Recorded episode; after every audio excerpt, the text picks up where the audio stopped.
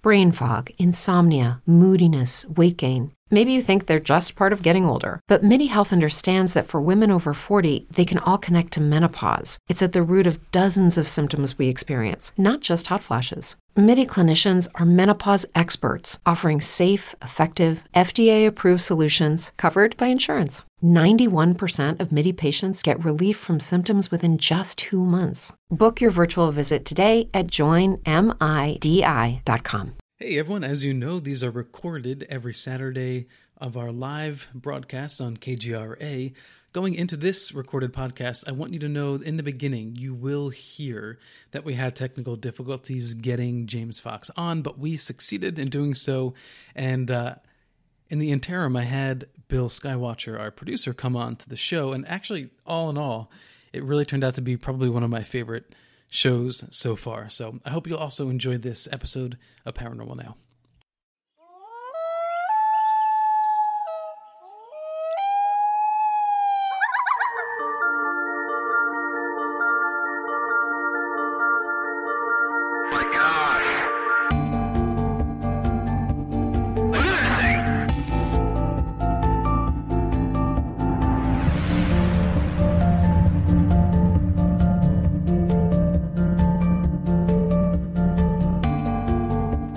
However you are and whenever you are, welcome, good souls of the planet and beyond to Paranormal Now. I'm Alan B. Smith. Join us as we traverse the cosmic highway of paranormal portals and tantalizing turnoffs. And uh, yeah, we had some tantalizing turnoffs tonight, to be sure. Um, we're having some issues with uh, getting James Fox on tonight. I am so sorry to let all of you down um, who are waiting to hear from James. Um, we'll keep you posted um, as the night goes on to see if we can get James um, hooked up and connected tonight, which means you have the absolute pleasure of hanging out with Bill Skywatcher, our producer, and myself tonight. And uh, Bill and I were just going to do an hour and we're going to chat and uh, we'll take questions from y'all if you want. You know, um, you know, let us know what you think about these topics that we discuss every week. Um, if you have any questions for us and our opinions, um, if you want to talk about the Thanksgiving holiday, that's great too. And happy past Thanksgiving to everybody. Um, I hope it was a, a good one, a safe one, and uh, you got a chance to zoom in like I did with uh, loved ones. So, Bill, what's going on? Nothing much. How was Thanksgiving? It was good. It was cool. I was telling you earlier. So we we zoomed in. We had our computer set up in the kitchen so that it would face the table. And um, the love of my life made this beautiful spread. Um, I contributed an apple pie, and then my family was zooming in from that their kitchen table, and we just ate Thanksgiving like that together. Nice. Yeah. So, uh, Bill, did you see the phenomena? Uh, actually, I have to be honest. I haven't yet. You didn't. Okay. Well, it was really, really good. I, I watched it twice, um, and I, and I see a couple of comments in here as well that I think um, uh, who who was it? Who who purchased the film? It was Bobby. Bobby purchased the film, I think, um, or was it Andy? I'm sorry, guys, I can't remember. Um, but one of you guys just just watched it as well. I, I think that my takeaway of the phenomena was it basically introduced the the entire UFO enigma to new audiences, but reframed it in a way that gave it more weight.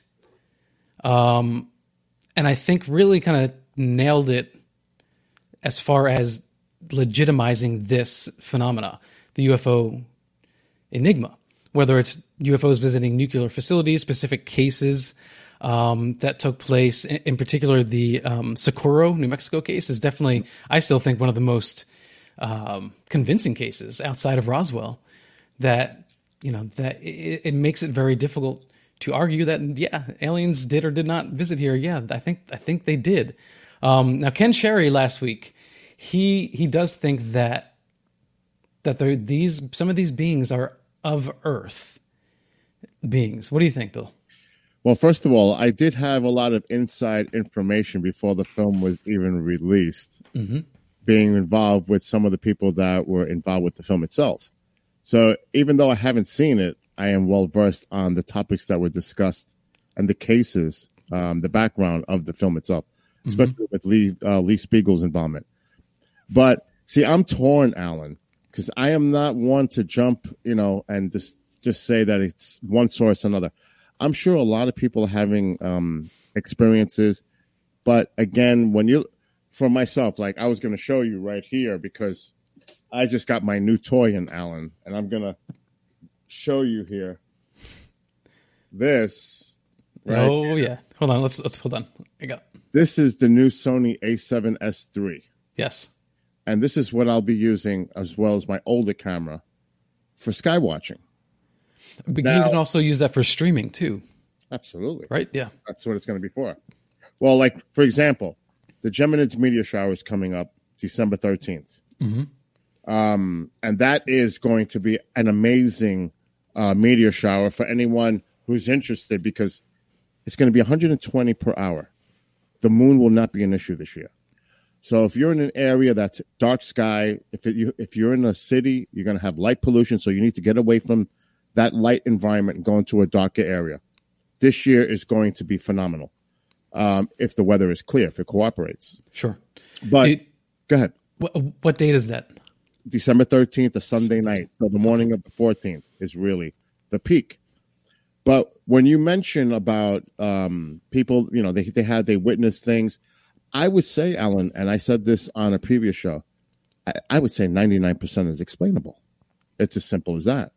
Whether it's a natural, uh, natural phenomenon, um, man made, I mean, there there is an explanation. The likelihood is there is a logical explanation. Right. But even like in my case, in 2014, I picked up something on the camera that I have no answer for. I don't know what it is. I am not saying it's extraterrestrial in nature. All I'm saying is I don't know what it was.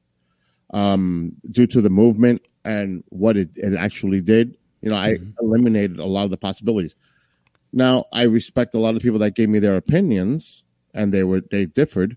Not everybody had the same conclusion but that tells me also that they didn't really know what it was because the problem is when you have an object that's way up and this is the problem forget about a cell phone. I discount many cell phone footages anyway because when people move it around and they don't have a steady hand it makes Sure. it appear. Then you have camera uh, anomalies like flares. I mean a, a person that knows what they're looking at can pretty much take something and discount it. Um but now, as far as the source, like you're saying, whether it's otherworldly, interdimensional, parallel, that's the big question, Alan. I, Yeah. you know, that I think that's where you know everybody's like, "What's going on?" Kind of. Yeah. Well, it's interesting. In the 1950s and 60s, and this was covered in the the Phenomena film.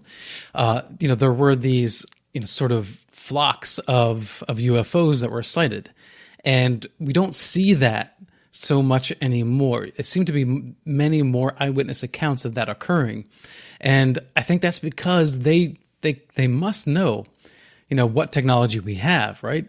So, you know, whether you're flying over, you know, a ranch in the middle of Minnesota um, or the White House in 1952, they know there's not a bunch of people with cameras that are going to be able to, you know, have quick reflex, point and shoot, and get a good shot on top of that. Um, and and it seems to me that as time goes on, less and less of those closer encounter sightings, um, you know, uh, you know, flocks of of flying saucers going through the air. They're just not they're just not occurring because they know we have a much better chance of catching them on camera. But it's also, do you think that they actually uh, can be seen through maybe the spectrums that we use? Maybe they can't. Maybe it's something that we can identify just by a simple camera.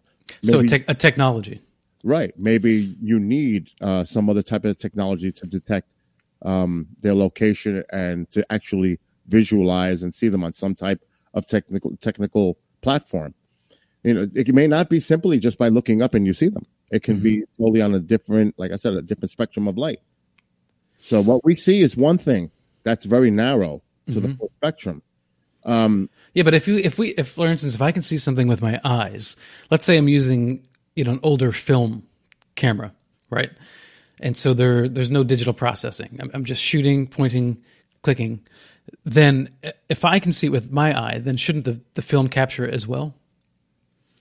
Well, I would I would assume so, but like if you're looking at heat signature, infrared, even X-ray, gamma. I mean, there's a lot of things our eyes cannot see. Like right now, there can there can be something in, around you in your space that your eyes cannot see, but other equipment can.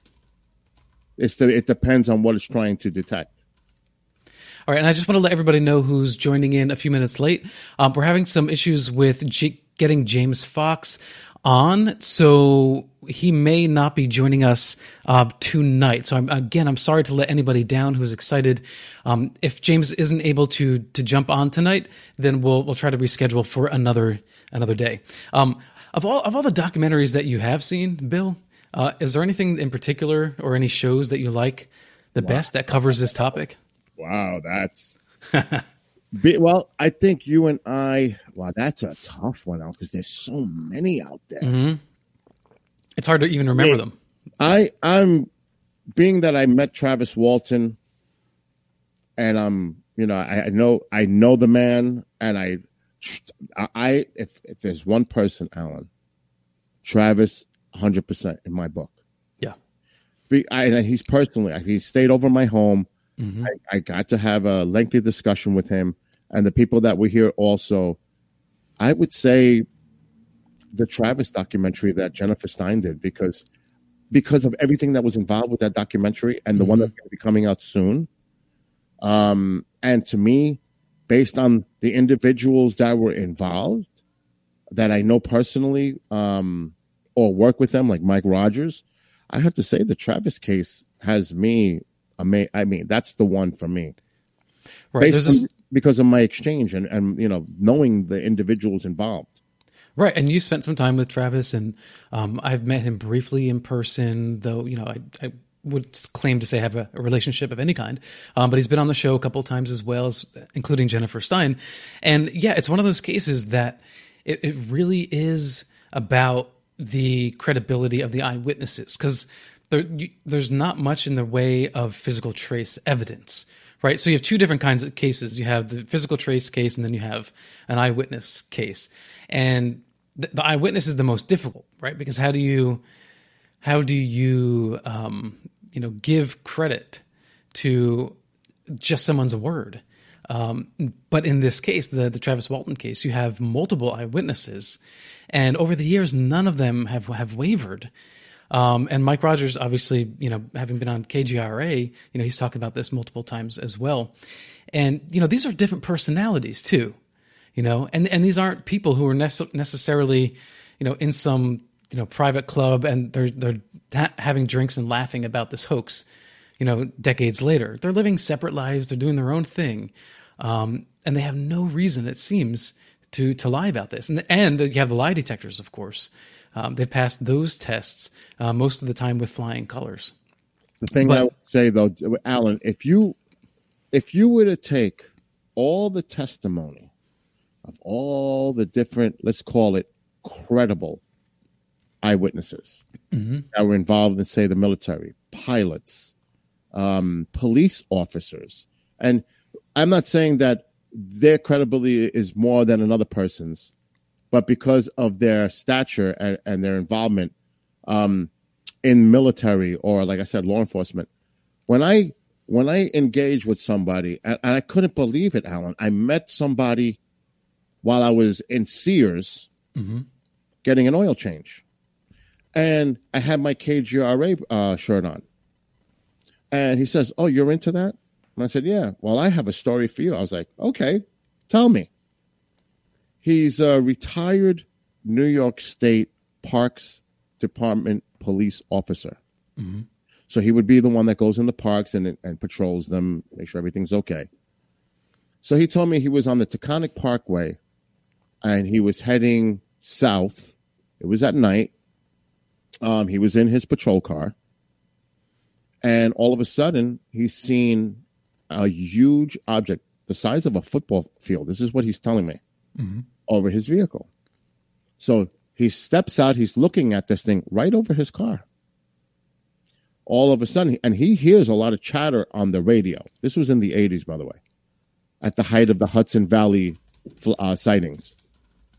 So all of a sudden, he sees coming from the north down the Taconic a, uh, a bunch of patrol cars, police uh, vehicles, racing, chasing this this object. They were actually pursuing it.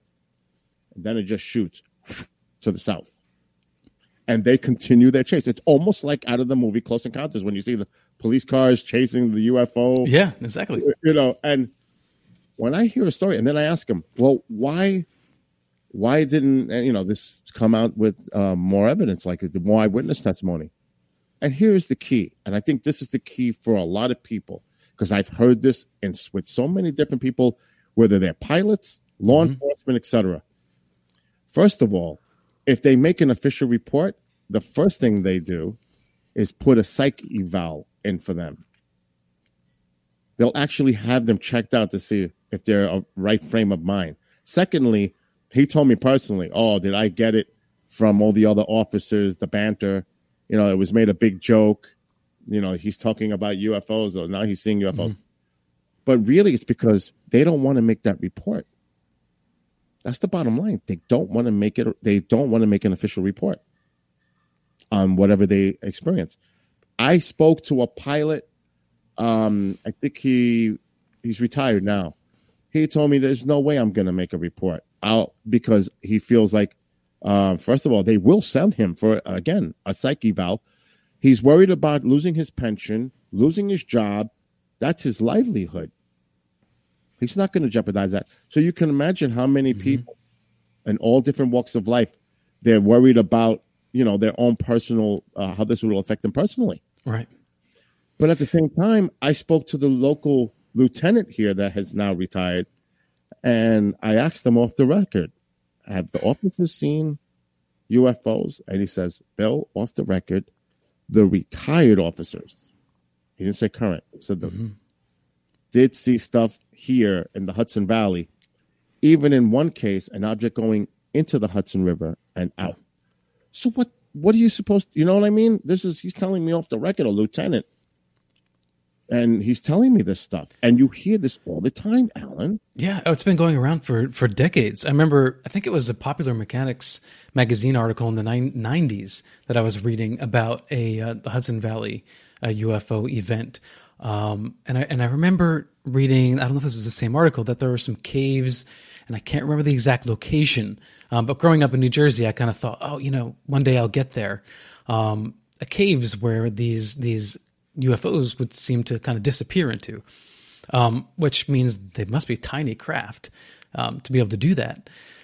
Or, you know, there's that whole interdimensional theory as well. Um, you know, are there vortex? Are there portholes? You know, I don't know. I think that that's the most difficult aspect of this phenomena. But like like in in the phenomenon, the documentary, um, William Coleman, um, U.S. Air Force in Miami in 1955 and he eventually became a spokesman for Project Blue Book. Had uh, an eyewitness event, and um, you know these these are credible pilots. And when they see something and they say the craft doesn't have wings, um, when they say that there's a they they know to look for the shadow, right, to confirm that yes, indeed, this is a cylindrical shape or it's a disc-like shape. You know, when they're looking at the angle of the sun, they're checking their you know their covers making sure it's not a refraction of light. They know they have a checklist in their head of what to go through to make that decision um, and assert okay this is an, a strange enigma that is unexplainable. And then on top of that they see this craft take off. You know and if so if you're flying a plane at 300 miles per hour and you know top speed at the time and you are you know catching this thing and then it just flicks away within a near split of a second it's inconceivable for me that th- this could be explained in any other way other than an off off world craft. But um, because well, I was just thinking, I'll say this: the Soviet Union, right when when it fell, you know, because some people think, oh, maybe some of this craft was Soviet craft, right? It seems to me the Soviets wanted to hang on to power as best as they could, and if they indeed have had such advanced technology. At, at the last desperate attempt to hang on to their power, I think they would have employed it, but they didn't. So to me, that that signals that in fact they didn't. That wasn't their technology, unless they have an even longer game. Um, There has to be a longer game, Alan. That's like saying right now, you don't think that we have technology sitting somewhere that's so advanced and it's not been made aware to the public. Obviously, they're developing stuff all the time, um, top secret projects, but we don't see it until we see some form of it when it becomes public. Like they just tested off the F 35As, uh, uh, I think it was a supersonic um, nuclear weapon being fired from the plane and it's moving at Mach and they're firing this missile. That's what we're able to see. What what can you imagine what they do have that we don't know? So when I think of the Tic Tac, personally, there is not no way in my book that Tic Tac is a UFO. That's just my opinion now, because I've spoken to different people, scientists, and when I hear what they tell me, I'm saying, okay, this technology is something, some propulsion. I have documents that were sent to me. It was in, uh, remember the whole Wilson papers and that whole thing came Wilson out Davis, yeah, yeah. Okay. shortly thereafter. I have papers. I think they're documented. I think the date is 2011. Might be earlier. Oh, you're getting Uh, yeah, hold on one sec. I'm going to let you take over for, for a moment there, Okay, Bill. yeah. So the the government, our government, was already uh, contacting contractors to look into futuristic platforms, a, a threat assessment, uh, let's call it, uh, on technology, advanced technologies, propulsion, etc. This was in 2011 or prior. I have the documents actually on my computer, but I'm not going to share them because I'm not going to get in trouble. But they were already, they knew that this technology was being worked on. Now, again, I'm not discounting paranormal activity, UFOs, etc. All right, update. James is coming on in uh, in about ten minutes. He had some issues with connection, cell phone. I'm sure he'll tell the story when he gets on the air. But just everybody know, James Fox is joining Cool. us. But okay, just continuing this, yeah, the Tic Tac. Now, let's think about this in another way.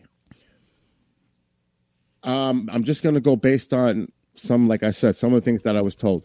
We know the patents that the Navy put in. We know that they're developing.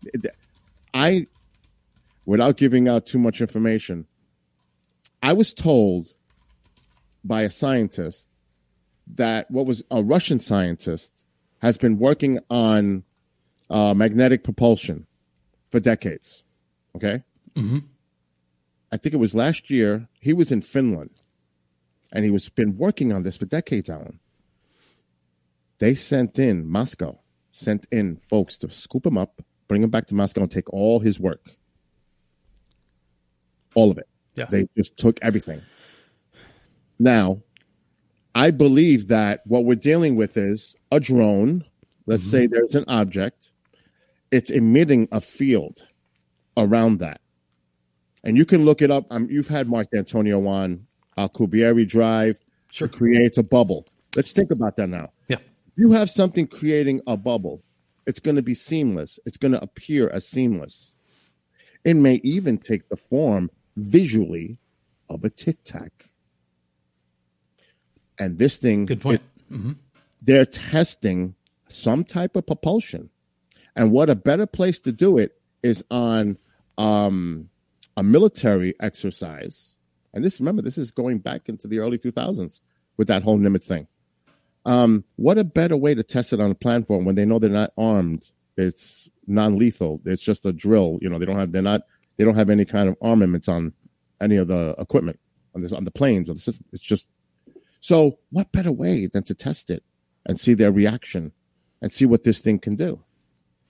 So I okay, believe now, now now I'm confused. Maybe maybe you know. Maybe uh, the listeners in the comment section will know as well. So. Uh, other than the locking on of radar with, let- let's say, the Tic Tac UFO, right? Um, was there visual well, didn't confirmation with, with the eyes? Well, didn't the pilot say? Um, That's didn't I- Fravor or the female pilot? yes. a couple of people didn't they say they actually made a? That's what I thought, but but now I'm I'm I'm, I'm questioning myself. So maybe Well, re, well, again, what I'm saying is going based on the tic tac. I I truly believe it could just be some type of a drone that's emitting a field around it, and it appears to look like a tic tac, and this thing can move at incredible speeds and angles, and it, it defies logic when because if somebody's looking at this saying, "Wow, that must be a UFO." Now, I'm not trying to be a debunker because you know me. I'm all for this whole field. I wouldn't be doing what I do if I if I I've had experiences, Alan. I've had two sightings. I've got something on video. I believe. I believe. I do believe, but I need evidence. You you need evidence. We all need evidence. That's where we're, we're all looking for. We're all looking for that tangible evidence. Is it is it faith, or do you do you No. do you No, I don't fully do you fully accept? I think based on all the credibility behind witness testimony, whether it's folks on nuclear bases, pilots, like I said, speaking to police officers, they're witnessing something. Something is going on. But what exactly it is, I'm not sure. Now, hence, hence the enigma, right? But but but there's definitely something going on. oh, it's so difficult because I think we look at things in a naive way eh, when it comes to like we're a type zero civilization. To think that there's not another civilization out there that doesn't have the capacity to travel vast distances and in, things that we cannot comprehend Yeah. at our level right now. Just because we can't do it does not mean an advanced civilization out there doesn't have the capacity to do so. Correct. Now, but if you look at it, just think of it if you zoomed out uh, away from Earth hmm and you were looking from it from a vast distance, light years away. Just think of the chances of picking our planet. It's like a grain of sand in the whole uh, universe. I mean, we're such a small little speck. To to stumble upon us would be an incredible feat in itself. If an advanced civilization actually found us, maybe they have the technology to detect, like we're trying to do. We're looking at exoplanets. We're trying to put up the Webb telescope and other uh, means to see if we can detect life on other planets or other galaxies, etc. The same way we're trying, I'm sure maybe they have too. But this is like really complex.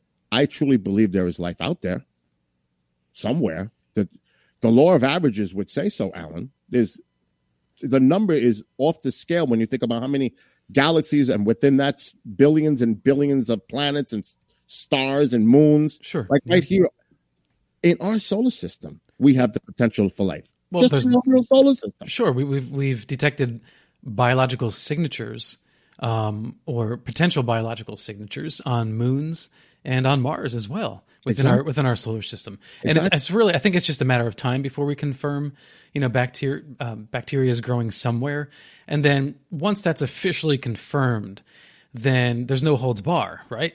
I mean, That's if, a if- They got, they're going to find it.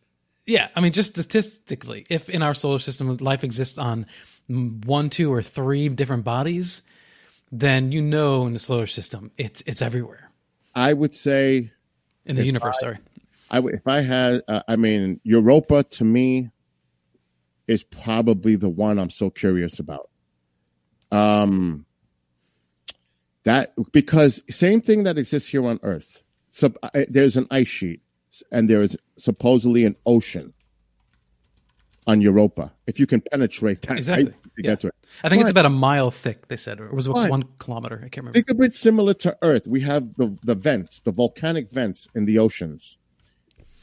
In between that extreme cold water and that vent of that extreme heat, there's again, let's call it a Goldilocks area, where in that little space, you can have some type of activity of life.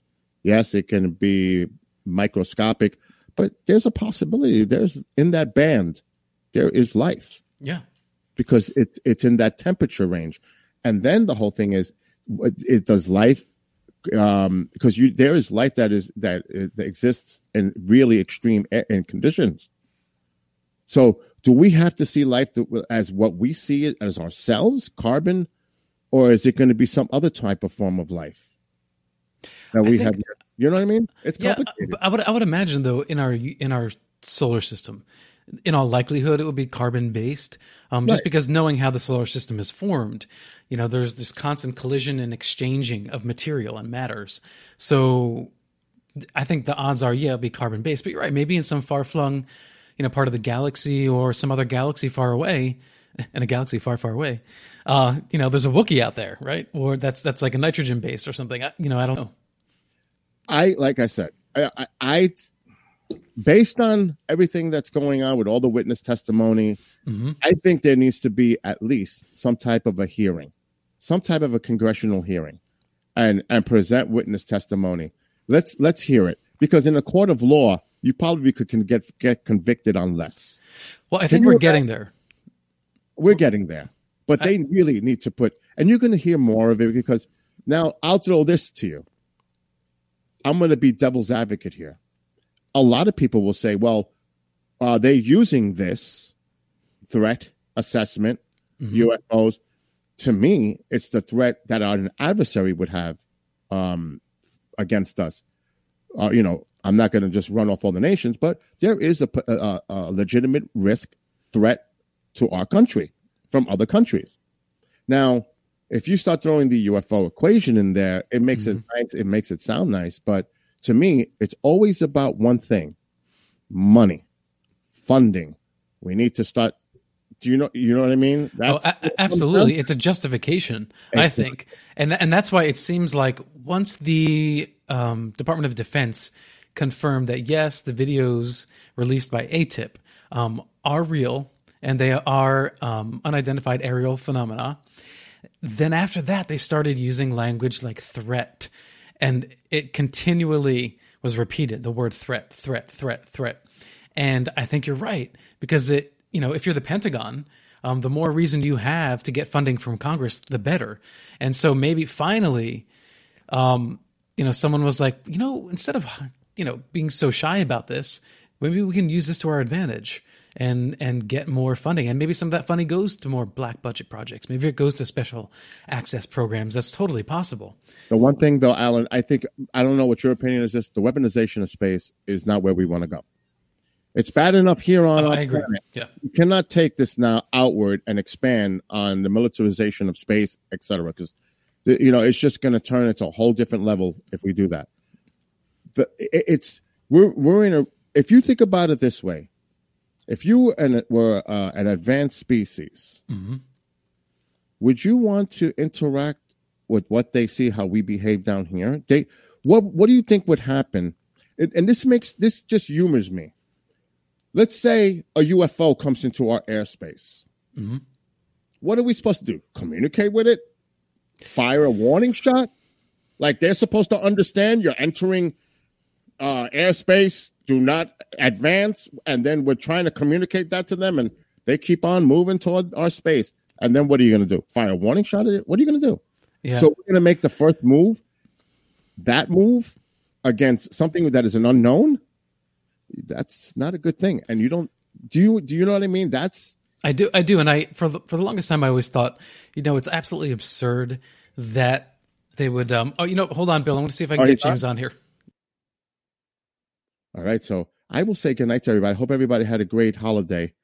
Um, enjoy the rest of the show, and Alan should be back shortly. Hopefully, we still have twenty five minutes, and maybe we were we were going to do an hour show with James, but now maybe we'll be able to stretch the show for two hours as it normally is, and uh, James can come on, and we'll extend the show and normalize it a bit. But I hope everybody had a great holiday. Um, and like I said, this is a complicated. It, it's I am not the person to disrespect those. I I'm not going to judge others when they tell me what they've been through because I've seen stuff. I would be a hypocrite if I was to say to someone, "Well, your story's you know way out there." Who's to say? Who's to say anybody is cases it, because it sounds way out there, but maybe they did have a truly they truly had that experience. I've had lucid dreams. I've had things happen in my house. I've seen things and I don't know what the heck is going on. But if somebody tells me something when I go to Pine Bush for the fair and they tell me their story, I have to respect that. I can't judge them. They and they truly had an experience. And sometimes it's it's to the point where it's uh, traumatic. So what you know, you have to be careful. And I'm not going to offend somebody, you know, uh, based on that. And there's a lot of people out there that claim to have experiences. A lot of people. Now, it could be something else, and it could have a rational explanation to it. But um, at the same time, it, it truly could be something going on. Uh, who again? Who am I um, to to judge? I, and I would never do that. But at the same time, what's what's going on around us? I, if anything, we need to look at our oceans more carefully. If anywhere is going to be a great hiding spot, it would be right here in our oceans where we can't get to the depths due to the pressure. If they're probably, if they're here, if they're probably right here in plain sight, but we just can't get there. That would make the most logical conclusion to me because how much of, of our oceans are truly discovered? And have we actually researched? Now, with the more technology that we get into, but if anything, how many times you've heard of under, underwater bases like Puerto Rico and other places around the world? You hear that all the time.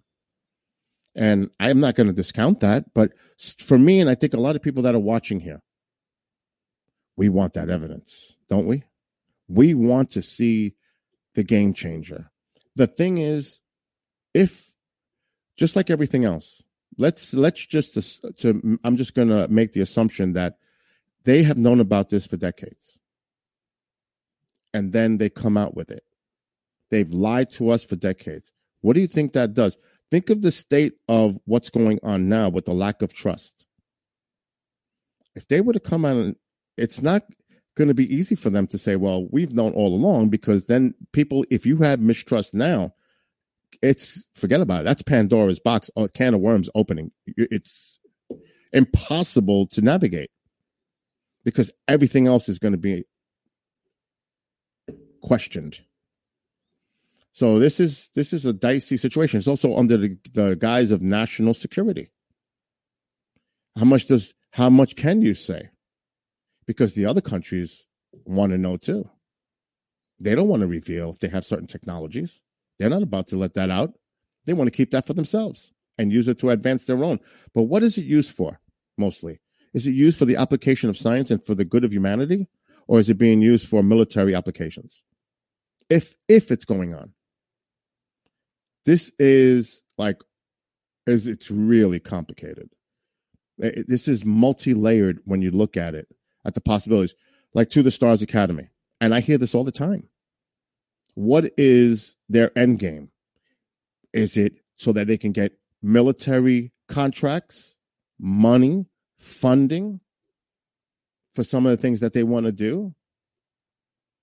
I mean, what is their agenda in all this? To put up information to the public, to make them aware that this is going on.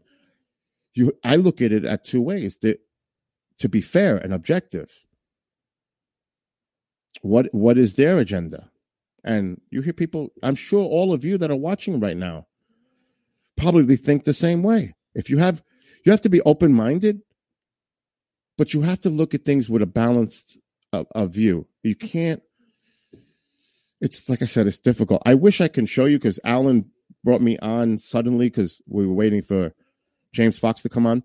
I wish I can show you some of the footage well, the one footage that I got over my house of something curving down, coming back up, stops. And for a split second, it stops and then goes right back out to space. Has a big light in the, and that's not a light. I'm just going to say it has a big light and two smaller ones in the back. It's shaped like a triangle, but it's not light. It's propulsion because it brightens up before, just before it goes, it takes off.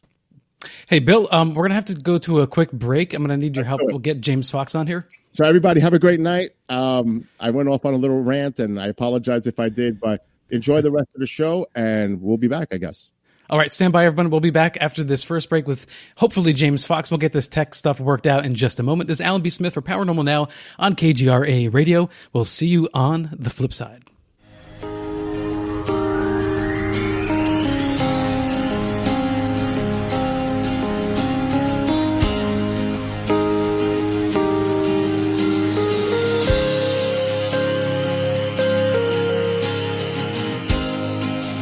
And on and again. The signs keep on coming, they point to the end, but I hold on so tight. Amplify your career through training and development solutions specifically designed for federal government professionals. From courses to help you attain or retain certification, to individualized coaching services, to programs that hone your leadership skills and business acumen, Management Concepts optimizes your professional development. Online, in person, individually, or groups, it's training that's measurably better. Learn more at managementconcepts.com. That's managementconcepts.com. Mainstream media's most wanted. KGRAradio.com. Lost in a bad way. I've gotta let you go.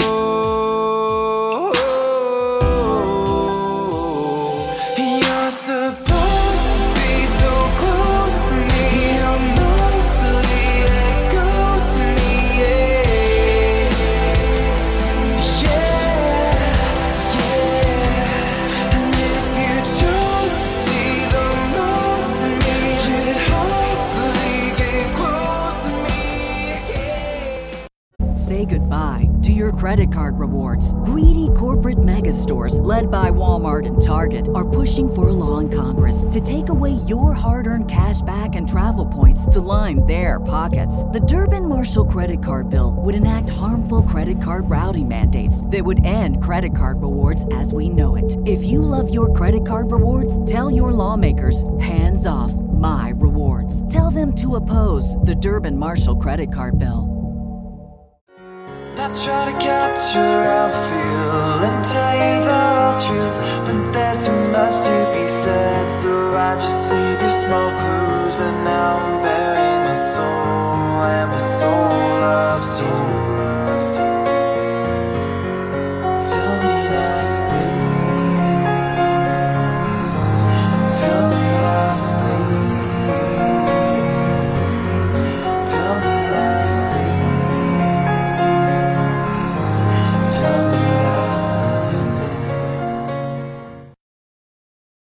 Welcome back to Paranormal Now. This is Alan B. Smith, your grateful host. Um, yes, it is one of those nights. James Fox is still on standby. We're working on the tech issues, and we will uh, get him on, whether by video and or audio, at some point. Um, and we'll be discussing his film, The Phenomena. And uh, yeah, it was a really good documentary. Now, I have heard some people say that it's just a rehash of old cases, and I, I have to disagree because it's about how you frame those cases um, and how you shine a light on them in, in such a way that helps to legitimize them. And he does that very well in the documentary. So I do appreciate that. And there are also a couple of new cases, um, for me at least. The 1966 um, Australian visitation case where uh, these adults now have were children when they saw a UFO um, have come forward and are sharing that on the record. And I think that helps further legitimize their experience because when you have years and years to talk about it, to share your experiences, to question yourself, do you know, like, did I really experience that? Is that is that what I think it was? Um, that helps you formulate um, a belief in yourself and a belief in the experience. And when you have others who have that shared experience and they can confirm that what happened to them uh, was the same that happened to you, then you can feel much more confident about that as an adult. And also, the stigma has dropped. So now I think it's, and this is exactly why I think we see those in the military, in uh, public service, in government speaking more openly about this, is that they feel that there is a legitimacy to this and that they can talk about these subjects openly. And that is what's going to lead us to disclosure. That's my belief. That that I don't think what we're seeing towards disclosure right now has anything to do with you know the powers that be behind the scenes. Um, I think it's happening on its own. I think younger generations who are now in their 30s, 40s, and are in public office they're coming from a generation where they grew up on the X Files, on Steven Spielberg films. They they've seen all the coverage of all the work, um, you know, by Kevin D. Randle, Stanton Friedman, uh, Donald Schmitt, and all those documentaries, all those books. You know, John Mack. All they have decades of work that has helped to make this a legitimate subject of study. And now that those people who grew up with that, read those book, watched those programs, are in office, they can now say, "Do you know what? I don't I don't have to go with the the old tribe, right? We're the new tribe. We we have a new outlook on this whole phenomena, and we're not afraid. And um, it reminds me too of we were on the James Gilliland uh, Ranch some years ago, uh, and there was a gentleman there who was telling us that he had been on the ranch before, um, and that he had seen these UFOs visit and come close. So we're there. It's a beautiful night, clear sky, and there's this light that we see off in the distance. And now he, he has those laser pointers, right? And as it starts to come close, he's he's pointing this laser and he's saying, "Hey, guys, hey, buddies," you know. Um, there was this sense of I, I know who these people are. Um, they're coming back. I've met them before. And as he's you know putting the pointer out there, he thinks that it's attracting them and it's coming closer and it's coming closer. And so we're starting to get that weird feeling like, oh my god, is this is this real? Are we going to have contact with, you know, if not contact, close encounter, eyewitness incident with extraterrestrials, with a UFO? And then as it gets closer and closer and closer, you start to see the light kind of tilt. And then you see the spotlight. And then you begin to realize it's just a helicopter. But this man's willingness and faith in believing in the hope, wanting to believe that in fact it is a UFO of extraterrestrials whom he claims to have um, had close encounter with before. That says two things. One, he's much more comfortable, like so many of us our generations are. But two, I think that's in fact the only concern that we could have is that if the government does confirm that we are visited by extraterrestrials, that these UFOs are from off planet, I think it is somewhat of a legit fear that there would be this cult of the alien. Because we, we see that now. There are those who um, just choose to believe because they want to, because it gives them a sense of meaning. Um, it becomes a religious kind of experience. And so, if we confirm that, yes, we're being visited by aliens, but we know nothing about them, that leaves the imagination wide open for many, many people um, who want to believe in something. And if they don't know where these beings are from, what they're doing, then they can simply decide and project onto them what they want to believe. And you might have an explosion of UFO cults. I'm not saying that's true, but I can understand that that would be um, a legit concern. And finally, everyone, the moment you have been waiting for all night long, I bring to you James Fox. Hello, sir. How are you? Welcome to Paranormal Now. Thank you. I'm sorry about the uh, technical difficulties, and uh, this is the first time I've been in my office in about two and a half months. So excuse the clutter behind me. No worries. Um, now, did, but- did I mess yeah. something up on, on my end? Did you and Bill figure it out? Well, does it, what do you think? Yeah, yeah. But was it was it my was it my fault? Because that's fine. You can tell me. No, no. We, well, we actually had to go a different route, so Okay. um, All right. we had to bypass that system altogether.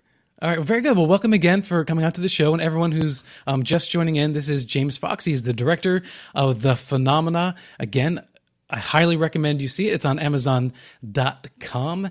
And uh, so, James, before we, we talk about the film itself, can you tell us a little bit about yourself and how you got involved? I know your father uh, was a journalist, and in my own memory, the first documentary, which I believe was, was your first documentary in this uh, subject, was Out of the Blue. Uh, but beyond that, what what would you like to share about yourself? Well, um, I'm six foot one. I have chocolate brown eyes. Touche. No, Touche. I, It's the you know important things, James. Yeah. right, right. Things that really matter. I got great looking nails. Joke. Um, no, I, I, I had a father who was a paraplegic and, and ultimately a quadriplegic with multiple sclerosis, Mhm. who was a rather prominent journalist. And uh, when I when I grew up, I uh, you know my dad was a very motivated, ambitious guy. He never let the fact that he was paralyzed kind of slow him down, and I became at a very young age the the chauffeur, the the secretary, the nurse, um, you know, co-writer, whatever you want to. I mean, I was his right hand man. I mean, we traveled around the world together. We met with uh, Stephen Hawking, Gonville and Caius in, in England. That's cool. Um, yeah, and uh, race car legend uh, Dan Gurney. We did stuff for Sports Illustrated, Formula One races. We we traveled around. We had a great time together. We worked hard, um, but very mainstream stuff.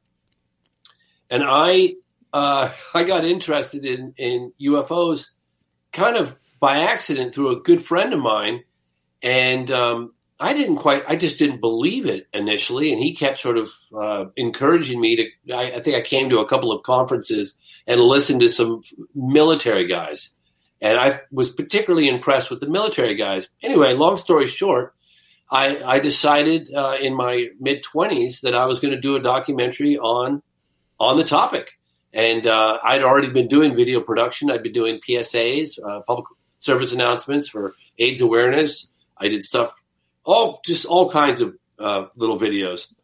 And I remember my dad's reaction. You know, he was always very supportive of me throughout you know, my whole like youth, uh, young life, and uh, he was like adamant, like, "What are you doing, son? There's nothing to this. You're wasting your life. This is a dead end road." and uh, and of course, me being the tourist I am, that was probably the, the incentive I needed to. I'm going to prove this guy wrong, you know. And Yeah.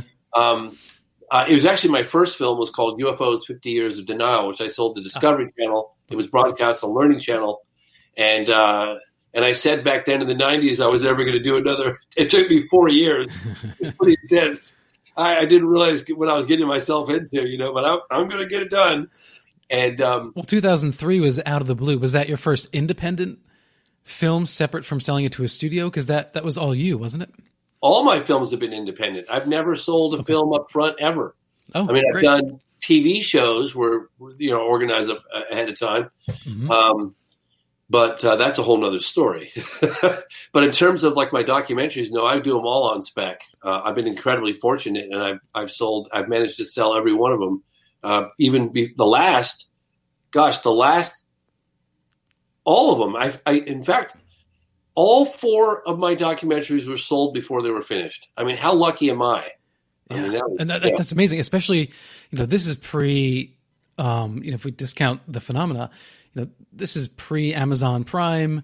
You know, Oh, yeah. you you don't have the digital reach that you have Yeah. now. Yeah, you know, and funny, it's like 50 years of denial. It's a good, you know, it was my first doc, my first real doc that, you know, I sold. And I did okay. And, and, uh, it got me invited to Russia and, and, uh, sort of led me into the, my, my other film out of the blue. But interestingly, I, I learned many lessons along my journey, um, particularly in, in production, you know, uh, how important B-roll is, how important lighting and audio is, you know. Um, and I sort of did a lot of it myself just because I couldn't afford to pay anybody else. So I did the camera, the interview, the editing, the lighting, the audio, you know. I know your Um, pain. yeah, you know, and but but uh, but I learned a lot, and, and Yeah. it really helped me know understand the, the the field better, and I think it makes me a better director now because I a I've learned from my past mistakes, Yeah. but b I know how to do. Not that I'm excellent in any one capacity with any number of those, but I do them, and I think that helps make me a more well-rounded uh, director. Oh, absolutely. The the phenomena is certainly more evolved than Out of the Blue. As as powerful of a film that was, and it had enormous impact. Um, you know, just just from a aesthetic point of view, you know, it was it's very clean, very polished, and the way that you and I was speaking about this earlier, the way that you frame older cases, I think is extraordinarily important because some of the critique that I see online is, oh well, the phenomenon, you know, it's it's just rehashing some older cases, you know, and until the end, then we get some newer stuff.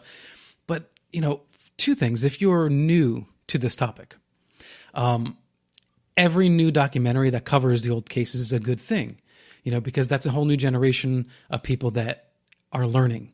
And two, if you are presenting it to those of us who are familiar from a slightly different angle, um, or you're telling it a little bit differently, inevitably it causes all of us to think a little bit differently about a particular case. Like, for instance, you know, over the years, um, you know, I've talked to Kevin Randle a few times. Uh, he's been on the show, and it surprises me that so many people are not that familiar with the Socorro case, which is, in fact, I think, probably the best trace evidence case there is, hands down. Uh, How do you feel about that case? Oh my gosh. Look, I spent five years researching that case. I went to Socorro. I went so many times. I got to know people in the town. I got to know uh, Lonnie's wife, Mary, his daughter, Diana, uh, his son, Michael, uh, his co-worker. I interviewed him. Unfortunately, he's passed since then. I, I interviewed him on camera. In fact, I interviewed almost all these people on camera. I didn't interview yeah. Michael on camera. But um, and then I went to everyone's like, well, you've got to go meet Ray Stanford. He wrote the book on it back in the '60s. Mhm. Uh, Ray Stanford wrote that book. Um, I think he was at the landing site within a week with Dr. Hynek. Uh, he wrote the book uh, Socorro Saucer in a Pentagon Pantry, and he even says it wasn't a saucer that landed in Socorro; it was an egg-shaped object. But still, it just a play of words. He liked the title, and that's the title. But Mhm. anyway, so and I went to the National Archives. I dug up doc- documents. Um, went to the landing site multiple times. I mean, yeah, that case is it's the by far and beyond a shadow of doubt the most well documented close encounter of the third kind in U.S. history. Right. And um, now I remember on sightings in the 90s, they showed footage. And outside of that, it's very rare. I don't see that footage shown, but you show it in your in your documentary, the actual imprints of the the craft. And this is the footage from what was it 66, 64. 64. 64. Um, and Lonnie Zamora there. You see the the um, military and police officers on site. So I can't think of any other landing case where we have video documentary of military and police personnel and, and journalists on site looking at actual evidence. It's really profound. And I, I encourage Well- everybody to, to check this out. Yeah, so I uh, one of the aspects, and uh, I'm sure your viewers know this, but uh, Dr. J. Allen Hynek, who investigated UFOs in an official capacity for the United States Air Force from 47 to 69, broke these cases up, classified them as close encounters of the first case. A witness reports a UFO, close encounter of a, of the second. I'm sorry, close encounter of the second kind Mhm. uh, you know, somebody reports a UFO and the UFO interacts with the environment, whether it's burns on the face or marks on the ground or radar or uh, photographic. And then close encounter of the third kind when the witnesses report the beings. And that was one of the aspects that became really clear to me early on that the Air Force really wanted to uh, uh, sweep under the under, under the rug.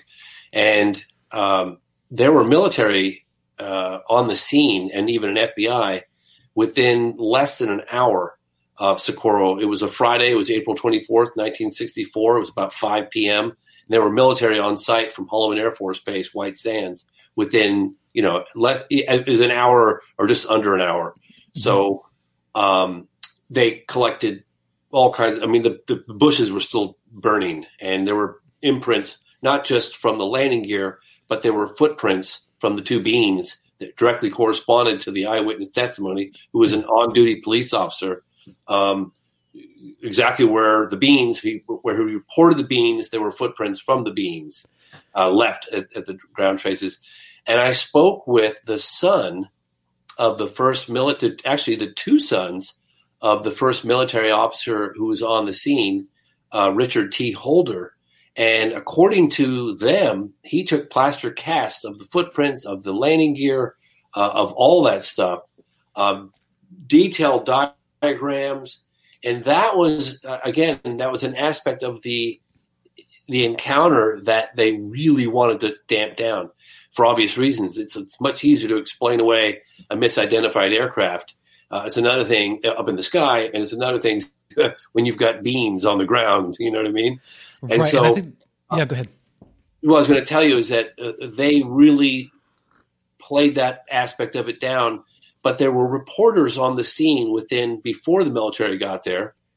So aspects of that encounter of the description of the beans leaked out to the press. And when I became friends with Mary Zamora, Lonnie's wife, uh, Lonnie's the witness, the police officer, she allowed me, it's a long story, but she allowed me to go through his archives for the first time ever in 50 years. I was the only one to ever do it. and I don't think his own family did it. And he had cutouts of the news of the local newspaper reports of the encounter with the beans, all placed in, a, in an envelope inside his his um, his black duffel bag, which I went through, and I scanned those and I featured some of those in the film, and that's the description of the beans and um, and that sort of thing. I think one of the interesting things when you're looking at it from a investigative, or if you're a detective, right? Um, when you're analyzing a case, you, you, there's information that you don't want to reveal, um, so that way when you speak to an eyewitness, if they share that information, uh, you know, then you can confirm whether they're, they're telling the truth or just regurgitating something they heard in the media, right? Um, and in that same line of of thinking, it's interesting to me that Lonnie Zamora described these tiny beings, and then when uh, investigators came to look at the site, the footprints were tiny. Yeah. You know, it's really fascinating that, that, Yeah. that that's what they discovered independently. Yeah, they were. Uh, in fact, I interviewed uh, Pablo Lopez, who's the dispatch officer's son, uh, who got to the site within minutes uh, of the encounter, and he describes. He was like the footprints were as clear as day. They, I mean, they were right there in the sand. I mean, it was it was super. And he described, and he went as far as uh, drawing them with his finger, then putting a quarter down to give you a, an indication of how big they were. And they were the footprints were they were they were tiny. I mean, they were like you know and they and these uh, and these beans were were small. Uh, he thought they were children, and they had tight these uh, white suits on, uh, ju- ju- like jumpsuits, as he described. And no- and Lonnie got really close to the craft. I mean, he he he saw the beans in the craft from a from a different angle from where he got out of the vehicle. He actually drove closer to it. He got within 50 feet of the object with his parked vehicle, and then he got out of the car and took about uh, three or four strides before the thing started to lift off. At which point, that freaked Lonnie out, and he ran behind the car for cover. So okay, so here's the interesting thing: when he arrived on the scene, he could not use his radio, if I'm correct. That's Um, correct. Yeah, and he didn't use it again until after the craft had left. Is that is that correct? that's right. Yeah. Okay. And yes, he felt the heat from the, the craft, so he was close enough. The one anomaly that I thought was really odd was that it had this kind of rocket fire in its initial takeoff, right? Um, a flame, some kind of combustion, and then it stops, and then it hovers. And I thought, okay, the only thing that could possibly be would be a dirigible, but it wouldn't make sense to use combustion underneath a, a dirigible. There's there's an aspect of of the so it was a blue flame Mm-hmm. that came down from the object, and it made a loud sound. And the blue flame was not like a rocket flame. It it actually went into the ground like a knife through warm butter, and it didn't just stir up the rocks and dust like a flame would. Mhm. It was just a solid blue flame that cut through the ground. And um, when it got to about twenty feet off the ground, the flame disappeared, and the and the and the object went completely silent. You could hear a pin drop, Yeah. and it's and it hovered there about 20, 30 feet off the ground. And Lonnie just looked at it in awe, like, "What am I looking at?" Yeah. And it slowly started moving off. I think it was the southwest towards a town called Magdalena, and. Um, Lonnie actually said I have an interview with Lonnie that was done in, on the radio that his family shared with me. That uh, the first military, sorry, the first police officer showed up the scene because he was radioing as he was going to investigate whatever this thing was. But as he got closer, his radio went dead. But but he did get their attention leading up to it. And the first officer, according to Lonnie, that got on the scene saw the object as it was departing, but he never said anything because he didn't want to get in the middle of it all. I have to ask you this, even though it's not in your documentary. Are you a believer or a Gnostic of the Aztec UFO crash of 1948? I looked into that about 10 years ago. Um, but I'm the kind of person where I need to see firsthand credible eyewitness testimony. Like, for instance, one of the reasons why I'm I I find uh, Roswell case so compelling is that you've got the very people that were involved: Jesse Marcel, Colonel DuBose, Mhm. um, you know, and a handful of other people that that were very public initially with the with the press uh, release that they had recovered one of these things, and then went on the you know did the photographic you know the press conference with posing next to the the fake debris, Mhm. uh, and then later in life going actually on the record on camera um, saying that you know the initial press release was true and that the object was not of this earth. So I need that kind of personally. I'm not saying it did or didn't happen, but I need that's the kind of confirmation that I need um, that uh, that I find very persuasive. Um, I have a question from Excalibur Full. Um, does anyone have a correct version of the symbol Zamora saw on the side of the egg craft? Yes, I yes, that's a very good point. So there has been 50 years of uh, speculation and bickering about the uh, the symbol. I, I I can tell you with 100% certainty that the uh, the symbol, the correct symbol, is an inverted V with two lines in the middle. So you've got like what looks like an A with two lines and then a line on top, and that was uh, Richard T. Holder's idea. Basically, when he arrived at the scene, he said, "Look, what we need to do is we need to obfuscate, like change this symbol. That way, if there's somebody else reported seeing this with the same symbol, the fake one, we could quickly identify it as a hoaxer." So it was a good idea, but you know, Ray Stanford got to the scene. He talked to all you know, Lonnie Zamora and the family, and and and Dr. Hynek, and he has been saying for years in his book that uh, you know it's not the correct symbol. But everyone was like, "Oh, well, even Lonnie wrote it out on a piece of paper, which we have." And I actually held that piece of paper in my hand. I got it at the National Archives, not a photocopy, the original. And Lonnie did write that other fake symbol. He did do that, but he did it at the direction of Richard T. Holder. And I've had that confirmed from Richard T. Holder's kids. I had it confirmed from Mary Zamora, his wife. I had it confirmed from people in town. I mean, it was absolutely what happened. And on top of that, I went to the National Archives with Ray Stanford, and we found a document which we have in our possession. We we uh, photocopied it or scanned it uh, in Dr. Hynek's own handwriting that shows the real symbol, and he doesn't just talk about it; he actually writes the symbol in his letter in his own handwriting. So we have 100% confirmation of the real symbol. Ironically, we didn't we didn't put that document in the film. It was in, it was out, it was in, it was out, but we Mhm. did put the correct symbol on the side of the craft for the recreation. So Well, you may may not have answered the KGRA chat room question from Neutron, which is James, is there something of your film that sadly was cut on the floor that you would now like to pursue further? Oh my God, are you kidding me? there was so much stuff. We called it killing our darlings. Uh, It was the most painful process ever. I mean, we edited the film in segments. I work on Australia. I work on Ruwa. I work on Socorro. I work on Varginha, which is the Roswell of Brazil. Um, and then some of the history. And your comment earlier, where you said, excuse me, you read in chat rooms where people go, oh, some of the, you know, rehash of the same history. Yeah, but you have to understand what our objective was with this film.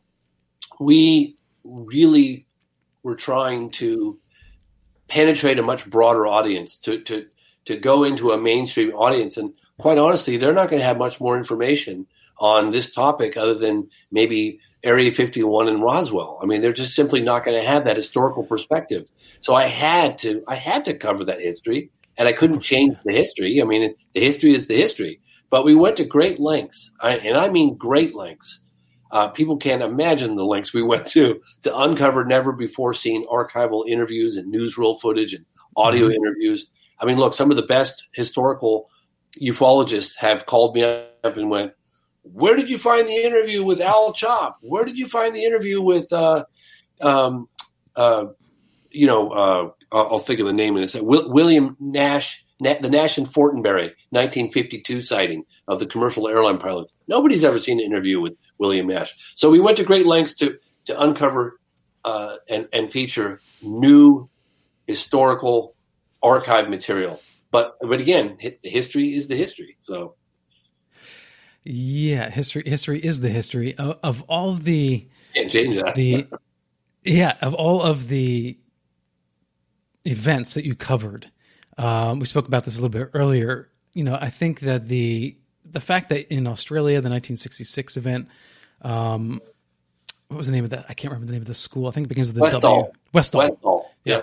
Uh, the Westall School. Those children are now adults, and they're they're reconfirming that story.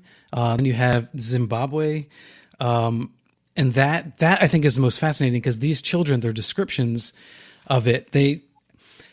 I think I think this is something I'd like to get your perspective on. So you have all these children in 1994, um, in Ruwa, Zimbabwe, at the Ariel school. A craft comes and lands, and a being or beings comes out and dressed in all black. Now, it seems to me the eyewitnesses, those children, all describe the same general being, right? Big eyes, um, all black. And one of the witnesses said they're about one meter away. But when they were describing seeing the craft, plural, I think there was there were several craft, they were seeing different colors. One is maroon, one was um, green, red, and yellow, one was silver. So, as a, I don't know if you like the term ufologist, but as a researcher, how do you make of eyewitnesses seeing different um, descriptions of the same event? Say goodbye to your credit card rewards. Greedy corporate mega stores, led by Walmart and Target, are pushing for a law in Congress to take away your hard earned cash back and travel points to line their pockets. The Durbin Marshall credit card bill would enact harmful credit card routing mandates that would end credit card rewards as we know it. If you love your credit card rewards, tell your lawmakers hands off my rewards. Tell them to oppose the Durbin Marshall credit card bill. Well, they the children the colors were lights on the craft. The, that's those were the colors. The craft itself was um, Silver. silver. They all described a silver object. They didn't. In fact, they I, they never. I don't think any of them said flying saucer.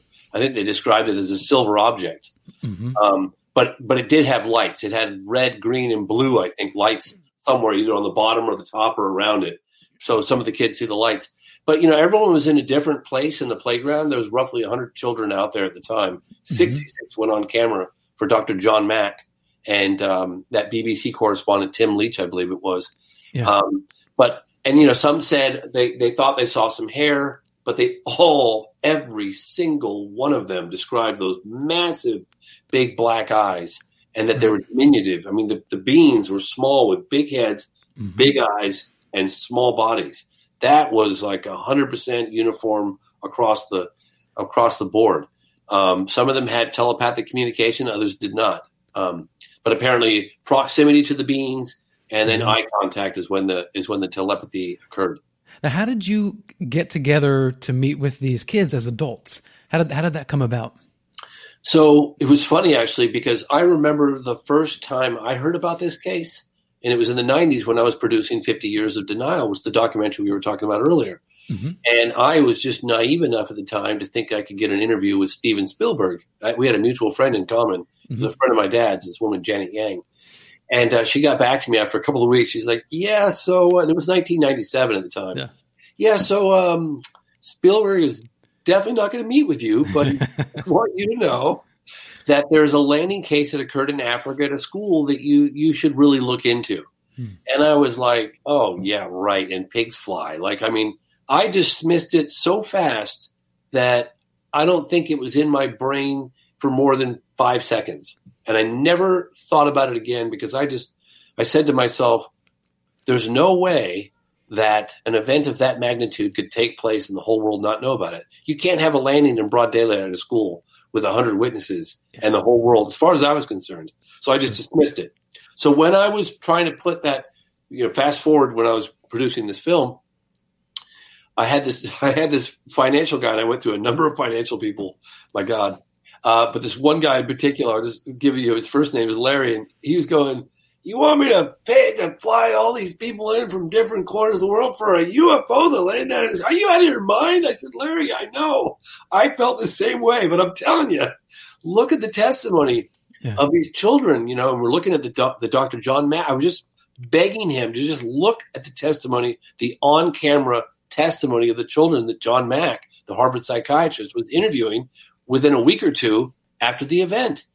And uh, and I eventually got him to like kind of warm up to the idea. I'm like, please, just like suspend judgment. And I get it. I I understand your knee jerk reaction. I had the same. So Mhm. I, I'm not, you know, but just look at this this testimony. So anyway, I got him on board, and the gentleman who's been working on a film for uh, I think well over a decade, uh, Randall Nickerson, and uh, sort of teamed up with him and licensed some footage from the John Mack Institute.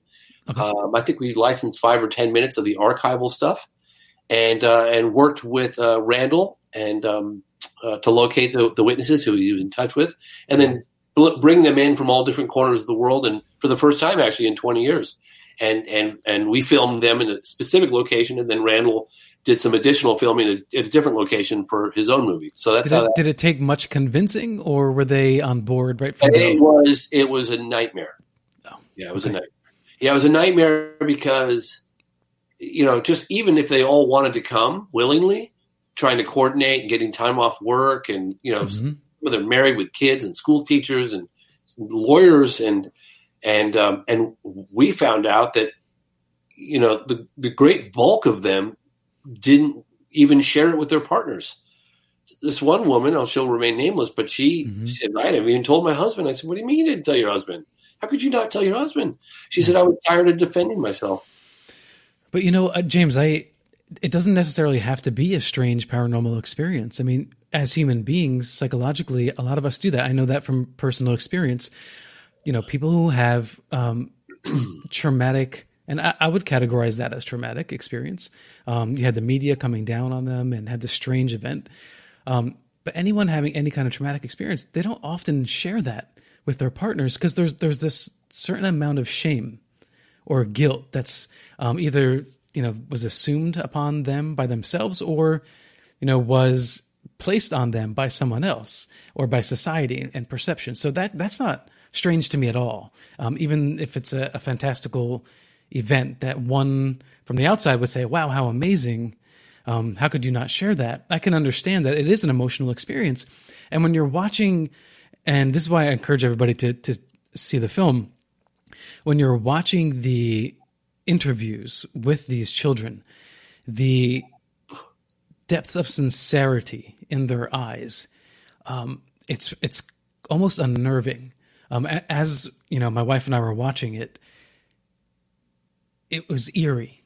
It was eerie um, because you you know when kids um, have fabricated something, you know, and um, let's say a bunch of kids get together and say, "Hey, let's make up a story," and then you're you know getting all these different interviews of these kids. You can tell um, whether they're they're telling a fantasy or indeed something that happened to them, and that's what hit me. That gave me that goosebump gump bump um, moment in the film. Uh, You know- and there's yeah, go ahead.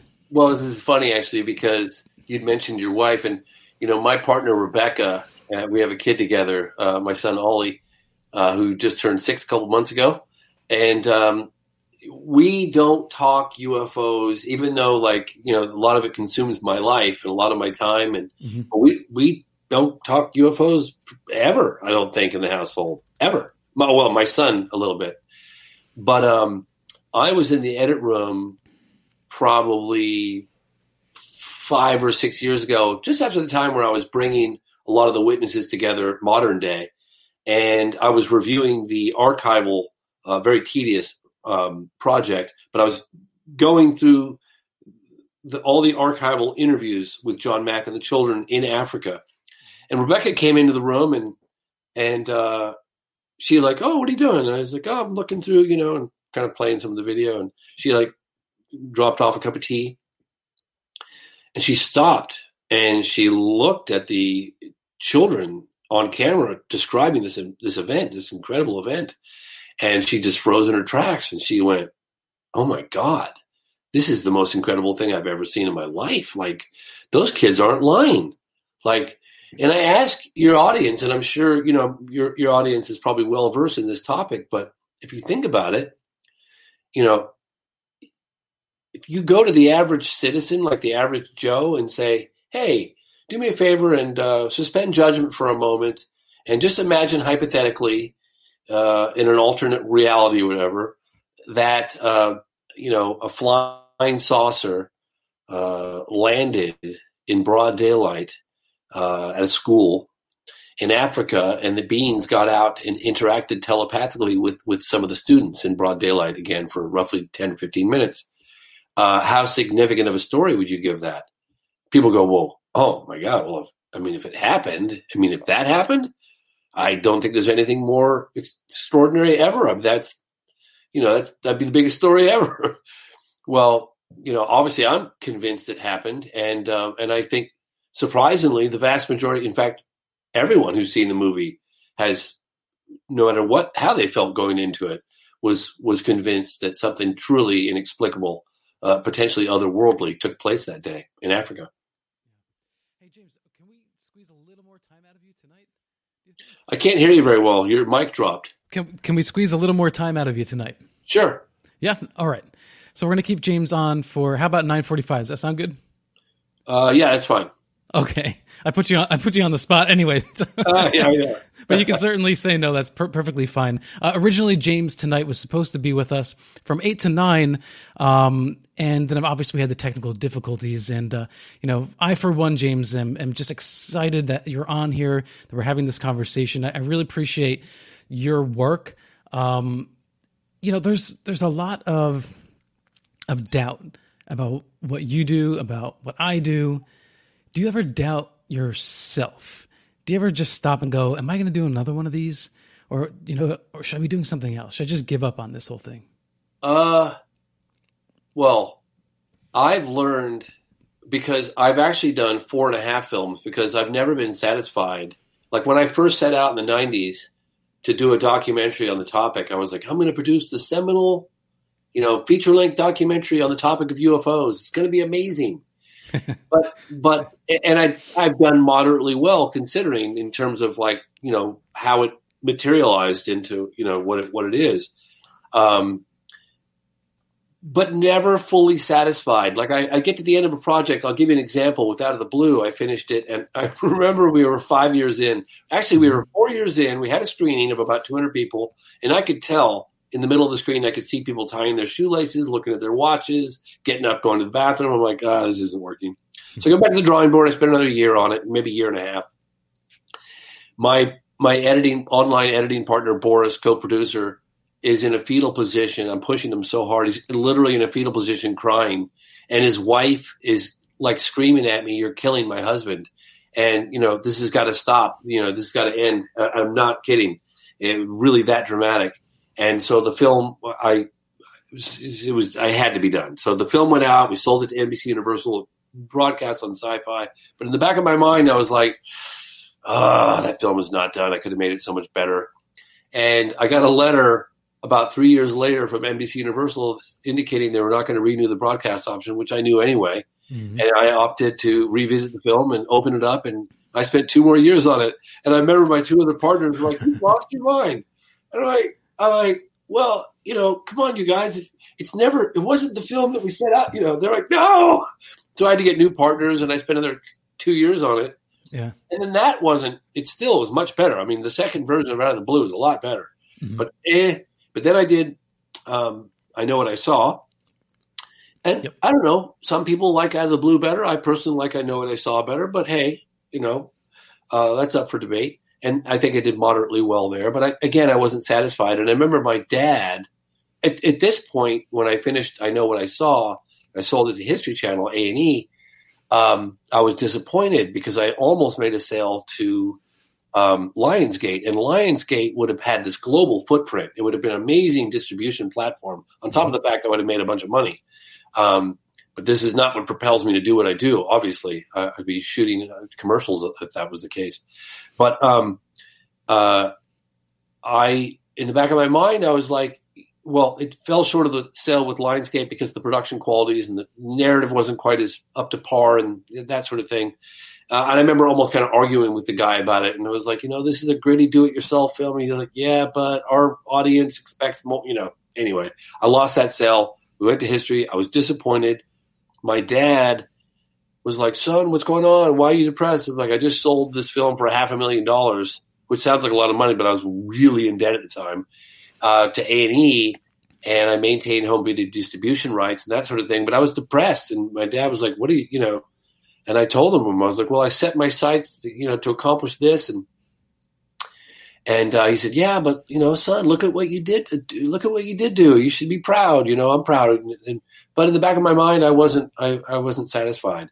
And so when I embarked on this nearly eight year journey with the phenomenon, uh, I said, I'm learning from my previous mistakes and I'm not going to make those again.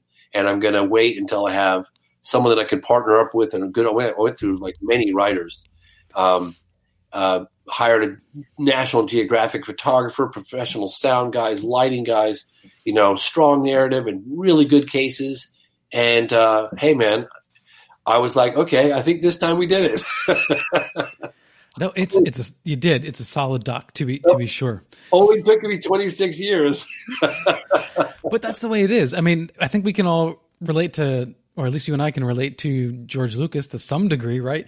He went back and he like kept tweaking with his original films, and Oh. people are getting upset at him. And but you know that's when you create something, it's still living in you you know and you're constantly thinking you know oh i should have done that oh what if i did that um but eventually you have to just let go right Yeah, well, you know, you usually run out of money is what usually happens. I, I've run out of money with every film I've ever done. I mean, getting this one across the finishing line, I had to borrow money for the sound mix because it wasn't that my investors didn't have more money to give me. It was like I'd asked them 10 times for more money. And then the last time I asked them, they were like, well, you told me last time that I'm like, yeah, well, I didn't expect, you know, because a lot of developments happened during the, the production of this film. I mean, we, we were four and a half years in when the front page of the New York Times happened with that secret UFO Pentagon program, AATIP.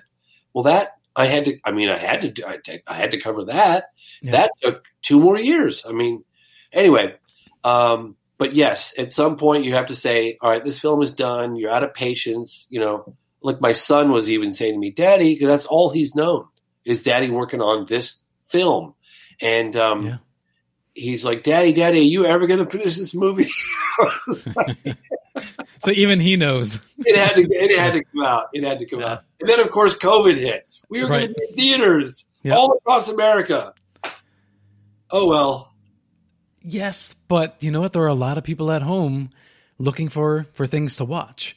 That's true. right? So and this, in regard to your previous comment too about reaching a wider audience is there any way um to to know if you're hitting that target audience? Because i know you can look at analytics but how do you know if you're getting the new viewer? Well, the cool thing about this project is is that because we didn't do um, like we almost released it on Netflix, um, which would have been great. It would have been a Netflix original. It would have had a massive impact initially, but it would have been a short. It would have been a short lifespan. But because we own the film outright, we are going to roll this film out. This is like a marathon run for us. So we're going to roll this out. We're going to do a series of publicities starting again um, next week. There's going to be some very big things you'll you'll be seeing in December. Trust me. And oh uh, very cool all right yeah, uh, I, I can assure your audience will not be disappointed. I, I'm Nice. certainly very excited. well hey man we could we could use anything exciting positive this year for sure Yeah, Yeah, so that's happening in December. You, you, you'll you'll know about it when it happens. Trust Okay. me. And then uh, next year uh, we'll be doing big streaming platforms. We'll be doing television broadcast platforms, uh, cable channels. Because there's a dearth of fresh content, people are much more willing to share now. So we have TVOD, which is transactional downloads, which is happening. But then there's going to be television broadcast, cable chases, and then there's going to be streaming, and then there's Hulu. There's all these other platforms. So it's going to make it's going to penetrate on a much. It's just going to take a little longer, but it's going to. We're in this for the long haul. Gotcha. It's funny. Someone in the comments just asked any news about the announcement coming. um, so, oh, yeah, go sorry. Yeah, there's a couple really good things happening, and uh, you, you know, and it's happening soon. Uh, I'm I'm told, and I wouldn't even say a word about it if if I didn't trust the source. Uh, but the source is is as good a source as you can get, and I'll leave it at that. But December is going to be a good month. You know, in the film, Jacques Vallée, uh, he goes to the Stanford School of Medicine, and he, you know, you show him bringing a piece of metal, and and it's tested there, um, and I'm wondering because it's not really discussed. We we know that he has multiple um, samples that are apparently from recovered craft or you know leftover pieces of of something. Um, what what is that that he's actually bringing? to get tested. Well- do we do we know where that's from? Is there any provenance? Yeah, so there's a there you know um, it's a lab in Silicon Valley, and it's uh, Garry Nolan, who's a macrobiologist at Stanford University, and the machine uh, is this revolutionary device that looks at things at an atomic level. Um, and Jacques has been collecting material for decades. I mean, he's traveled around the world, and we we talk about that in the film. And we we go into more specifics. We initially had gone into more specific specifics. One of your uh, uh, comments uh, from one of your audience earlier said, "Hey, is there anything that ended up on the edit room floor?" Lots of stuff that ended up on the edit room floor. One of which was a far more detailed account of their work in that in that lab. Uh-huh. And uh, I think Stanford and and Garry Nolan were a little nervous on pushing the envelope too much prior to um, you know comfort going beyond the comfort zone of Stanford, his association with Stanford, Stanford University, Mhm. and especially the, the fact that there have not been uh, peer review and, and publication in a, in, a, in a scientific journal. And so Yeah. they were more conservative on that. But Jacques has been uh, traveling the world. I mean, it's incredible, actually. It's like I would be researching cases in uh, South America, and you know, oh, Jacques was down here 15 years ago. I was in uh, uh, Russia. You know, oh, Jacques was, you know, all through this. It's like, geez, this guy gets around. He's been everywhere. Yeah. Well, you know, well, decades before, you know, and and you know, in in some of these cases, he's collected uh, material um, from again all around the world. So he's been having that stuff analyzed, and stuff also has been sent in. So uh, and you know, Jacques got a top secret clearance. I, I don't know what you know other access he's got that we means. don't talk about, but I can assure you, Jacques is very well connected. Oh, oh, surely. It seems to me in recent years, maybe just perception, that he's kind of come out a little bit more and is spending more more time in the public. Um, you know, doing uh, media projects like yours. And and is there? Have you spoken to him? Is there a reason for that? Do you think? Well, you know, getting Jacques on board, and I have Lee Spiegel to to, to thank for that. Uh, that took that that was not easy. I mean, Jacques is very reserved and very Right. uh, reluctant to get involved with anyone uh, for anything. And uh, I, I, you know, I think it was after a year or so of back and forth with Jacques, and we got him out to the studio, and he started seeing all this incredible archive material, including the 1978 United Nations event that he did with with uh, with Lee Spiegel and Jacques, and uh, sorry, and um, Dr. J. Allen Hynek and and Sergeant Coyne and uh, all that. We uncovered that footage for the first time in history. I mean, Lee Spiegel, who put the event on, had never seen that footage. Um, he saw that I went into great depth of Socorro, New Mexico, which was very close to his heart. He was Mhm. he was uh, meeting with Dr. Hynek at Wright Patterson Air Force Base in Dayton, Ohio, in April of 1964, talking about these close encounter cases in, in, in France. There was a wave in the 50s, and he was telling Hynek about, you know, look, you got to look at these psycho- these cases that are dismissed as psychological because those are close encounters, involve beings. And then that happened, and he saw that I'd spent like five years looking into the case, interviewed the family, blah, blah, blah. And I think he eventually came around and figured he had an obligation to make sure that we put the pieces of the puzzle together accurately. And um, so uh, he was really hard to get on board. I mean, initially it was like, oh, well, I'll talk about this one little thing, and that's it. And then, you know, m- more and more as time went on, and he came out to the studio, and I'd have to pinch myself when he was out in the studio with us. Like, I can't believe that I'm working with Jacques Vallée. Like, how, how did this happen? Yeah, that's a, that's a whole level of caliber up here. Yeah. Oh my gosh! And he's so nitpicky too, because he'd go, he would go through sections. I'm sorry, I'm getting sidetracked here, but Yeah. he would go through the, you know, he'd come into the studio and he'd look at the cut of Socorro and he'd be like, ah, throw all that other garbage out. yeah, this book is right here. Well, that that's very helpful to you. I mean, that Very that's helpful. extraordinarily valuable. Sure. Oh my god, are you kidding me? But it was a pain in the ass too, because you know when you're an editor and you've looked at something for a thousand hours, you just want to get it done, you know. But then And you get attached. You get attached. you Yeah. get attached, and someone tells you it's like to rip it all apart and just discard what took a year a year to get. Like I Mhm. interviewed his coworkers, I interviewed all these people. He's like, those guys weren't firsthand eyewitnesses. What are you doing having them? Who cares what they think? You know, who cares what they heard? I want to hear from him directly. So Uh-huh. anyway, it was very helpful having Jacques in, in the studio and and um, seeing his involvement. But you you asked like why he's getting more involved with other projects. I mean, he's not getting any younger, so he's probably thinking this is a good opportunity. Uh, you know, working with us, he's got ultimate control on on on how the content is is is um, is presented. Uh, that's that's Mhm. that's pretty rare that you get control on you know accuracy and factual presentations. I mean, most production companies don't allow that, but that was that's how I operate. So Yeah, but I mean that's clout. So we've got a question uh, from John Ostanas. Uh, does Mr. Fox believe in the existence of the Holloman Air Force Base UFO landing footage, which was promised by the milita- military to Emenegger and LMH? If so, does he think we'll ever see it? that's a brilliant question. Say goodbye to your credit card rewards. Greedy corporate mega stores, led by Walmart and Target, are pushing for a law in Congress to take away your hard earned cash back and travel points to line their pockets. The Durbin Marshall credit card bill would enact harmful credit card routing mandates that would end credit card rewards as we know it. If you love your credit card rewards, tell your lawmakers hands off my rewards. Tell them to oppose the Durbin Marshall credit card bill. And I came across. Uh, your eyes would glaze over if I gave you all the details. It doesn't matter. But I did come across that story when I was investigating Socorro because Holloman's just a stone's throw by the crow flies from Socorro. And that incident, that alleged landing incident that was filmed, occurred right around the same time.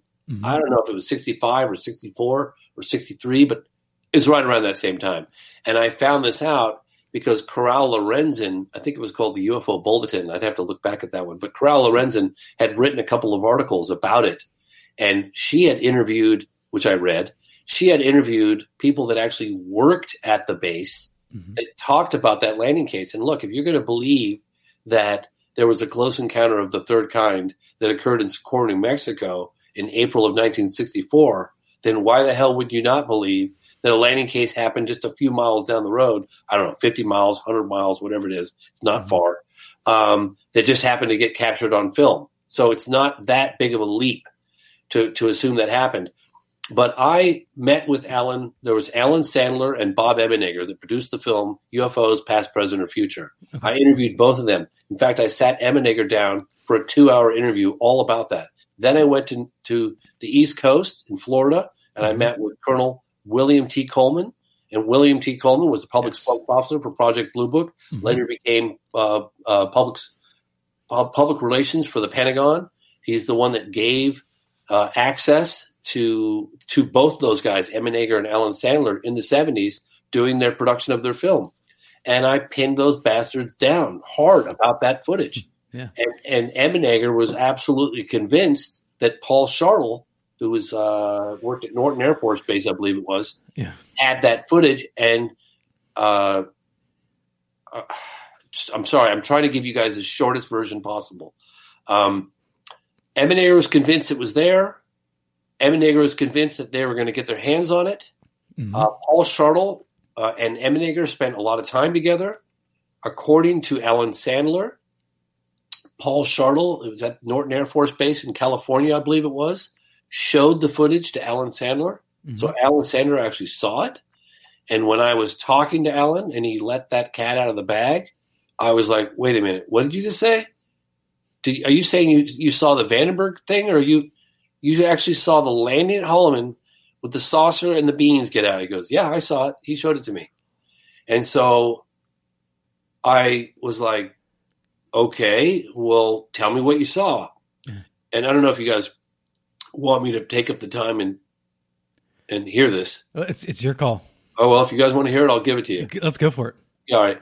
So what I do when I want to really um, uh, capture someone's story vividly, I close my eyes. So I allow their words to recreate the visuals for me. So I see it. I don't I hear it. I see it. So it's a technique I've been doing for a long time. I did it with uh, with Edgar Mitchell when when he told me about going to the moon and landing on the moon. I closed my eyes for 30 minutes and I recreated the whole thing in my head. I know exactly every little aspect of going to the moon from Edgar Mitchell's mouth. Six man to walk on the moon, and I did the same thing with Alan Sandler when he told me I was driving. I know exactly where I was driving, what I was doing, and I went. I'm sorry. Wait, hang on. Back up. Wait, what? You saw? You saw the footage? Oh yeah, Paul Charles showed it to me. Why didn't you share it with with Emenegger? Well, Emenegger wasn't there that day. Okay, I pulled the car over to the side of the road, and I closed my eyes. I had the thing on speaker, and I said, "Give it to me." And here's what he said. He said, "Well, uh, the footage is color. I believe he said it was color. I'm almost positive he said it was color. And there were three discs that were coming in way off in the distance on camera, and they were escorted by military jets. This is what he told me. I'm not saying that I believe this or don't believe it. This is mm-hmm. what he told me. He said on the film footage, you have three saucers that fly, are flying in. They're getting closer and closer and closer to the camera. They were off in the distance, and they're escorted by military jets. And they get over the base. Two of the discs peel away, and one, like a leaf, wobbles down to the ground. And he said it was like almost like it was in trouble. That's what it looked like, but it kind of wobbled as it came down. And then he said, just like in a sci fi movie, a seamless door opens and out comes some stairs.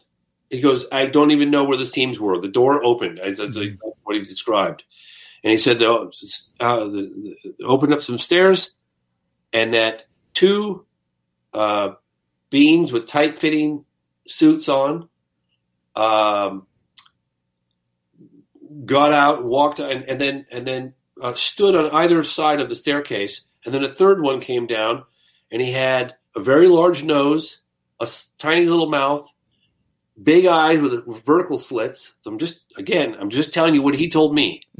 Hair regalia, like a big hair thing, and then a, some sort of device that he assumed was was was was a uh, translator of sorts, and that the the the main guy steps off and he meets with some base people the base, and they all got into a jeep, a little convoy, and then they drove off. And then and he's and I said, well, what happened to the disc? He said, we just sat there, and then the film footage ended, and he was convinced, Alan, that it was some sort of Hollywood stunt special effects thing where they were creating, uh, you know. But here's what I found out: word got out that Paul Shartle had shown that footage to Alan. That's when they put the kibosh down. They were both debriefed. Alan never told Emenegger since 1972 or 74, whenever he was showing that footage, ever. For 50 years, he didn't tell him, almost 50 years. And uh, that came out when I was interviewing both of them. And Emenegger is absolutely convinced it was otherworldly, according to Paul Shartle, as Paul Shartle, who had the footage, was also convinced it was otherworldly. It was not a staged event. It was not a special effect. Alan Sandler was convinced that it was a flying saucer, one of our own. Colonel Coleman said we did not have that technology. We do not have that today, and we certainly didn't have it then. So you can just make up your own mind as to what you think. But I'm absolutely convinced that, that film footage exists. Well, I know it exists. Uh, I don't know where it is. I certainly would love to find out. Alan had even said to me that he would help me find it. that if you know where to look, um, uh, yeah. So that's that's that story in a nutshell. Yeah, but that's that's what it's all about, right? I mean, that's it's all about. It just reminds me of the X Files, right? You just you're so close, and then it just slips away, and you're left to question. Um, and and yeah, I mean, anything hearsay, you you, you have to. But it wasn't exactly hearsay. That's what I'm trying to tell you. I actually spoke with the guy and went to his house who saw it. I, I wouldn't necessarily call that hearsay. Would Sure, you? sure. Yeah, and then I have an interview with Paul Shartle on camera where he talks about the footage. And then I had then I interviewed for two hours Paul uh, Bob Emenegger, and then I interviewed Colonel William P. Coleman, who was in charge of getting access during the production of UFOs Past, Present, and Future to all these different military installations. Yeah. So I wouldn't call it hearsay. Is it concrete? No, but it's more than hearsay, don't you think? It's enough, I think, to warrant investigation. I mean, if, if you were presenting a case to a court, um, you, you start with a, an eyewitness. That may Yeah. not seal the deal, Yeah. but, but it's a, it's admit, admissible Hmm. um, as evidence. So yeah, a- absolutely. Now, It- But the interesting. Say one more thing. sure, if you watch the movie UFOs, UFOs Past, Present, or Future, and I think it had a couple of different titles, but they say in the in the film, and all of the recreations were done from that film footage, the description of everything. They say that um, uh, we're about to present you an, an, an event that might happen or might already have happened. It's interesting the way they word it. And during the production of that film, they had unprecedented access and cooperation with the military. Mhm. And every single word, according to both Alan and Bob, was carefully selected. That was not just random, write it down on the paper and lay the narration. No, every word was carefully selected. So when they present that case, they say an event that may happen or may already have happened, which is kind of interesting. that is it's enigmatic. Um, Yeah. It- which tells me that there is uh, a motive behind doing that and saying that. Um, a little bit of just confusion, obfuscation, you know, and um, I, I have to ask you this. Now, I, I think, I think that we, the people, including our representatives in government, are going to be the disclosure. I don't think any factions behind the scenes are going to be pulling levers and deciding disclosure. My sense is that as new generations come up, there's a different mindset and they want the answers, whether they work for government, military, and what have you. What do you think? I think that, and I'm not just saying this because I produced the film or directed the film. There was a lot of other people that were involved, but uh, this is about as close to disclosure as I've personally seen, and I've done four films on the topic. So the level of cooperation with people, um, the willingness to publicly endorse a film that deals with close with with with close encounters of the third kind. I've never seen that before. Um, the participation again, not just the participation, but the willingness to publicly endorse. Christopher Mellon endorsing it, Harry Reid endorsing it, Lou Elizondo, the director of the program AATIP, tweeted about the movie and said everything in this film is true. It says things that I was unable to say. Um, so I'm, you know, would I like this to be the tipping point? Of course I would. Uh, do I think we're moving in the right direction? I absolutely do. And I think that we have to keep the pressure on. And what surprises me is that, you know, these news organizations that have, you know, massive budgets, think about what they could do if they just did more than scratch the surface. I mean, they, they report on the secret UFO Pentagon program. Then you got the people that started it saying there's a mountain of evidence it hasn't seen the light of day. Eh, eh, You know, and then why aren't they picking up and running with this more than than they have? Why does it take independent people like myself and you, you know, and George Knapp and, and a handful of others to uh, uh, to be doing this? I mean, that should be they should be doing more. Right. I, mean, we're, we're we're filling in for the dissemination that that Yeah. the mainstream media should be doing. Yes, yes, and uh, you know, and look, you talk to them and say, "Oh, well, if this were true, it'd be the biggest story of mankind," you know, and and then they go, "Yeah, a lot of people don't feel like we're alone in the universe." It's like, you know, that we might not be alone. It's like, uh, we're actually talking about stuff that's happening right here in this within our atmosphere. Hello, Yeah, yeah. like it's happening here and now. That, that was one of the things that that Christopher Mellon, former deputy uh, assistant secretary of defense for intelligence, said in the movie, which I thought was kind of funny. He was like, he was like, yeah, the New York Times story was great and that, that changed everything, but they kind of Mhm. missed the bigger part. And I was like, what, what do you mean? He goes, well, yeah, they revealed this secret Pentagon program, and that's great, but the bigger story was these things are here. This is happening now. Yeah. Yeah, I wrote that down in my notes. You know, this is this is real. Yeah. like what Okay, let's we can talk about a program and how the program got started, how you know it became public, but what about the focus of the program itself? Um but I do think that it, we've gotten a little bit more coverage in that regard. Um, you do have the the Pentagon ad- admitting that these videos are real, that these are UAPs. Um, but James, thank you so much for hanging out with us tonight. Um, we both had some technical difficulties, but we made it through. Um, so I really appreciate you. Real question. Real, real, Yeah. I'll mention this quickly. If you guys, if anyone wants to purchase the film instead as opposed to rent it, you got to do it from iTunes or Vimeo because it comes with three hours of bonus material for no extra cost, and people don't know that. So if you're going to spend the twelve ninety nine to buy it, then get it from iTunes or Vimeo, and please take a moment to rate it. It's really helpful for us. All right, James, thank you once again. And everyone, please go out there and check out the phenomena. It's been a great conversation. Thank you, everyone in the chat room. I appreciate your input as well. Um, and as always, I have to thank our producer, Bill Skywatcher, for making this happen tonight and, uh, you know, taking the technical reins where I had, I had uh, dropped the ball, I think. And uh, of course, I want to thank our special, special special holiday stream tonight. Um, we were actually not going to have a show tonight.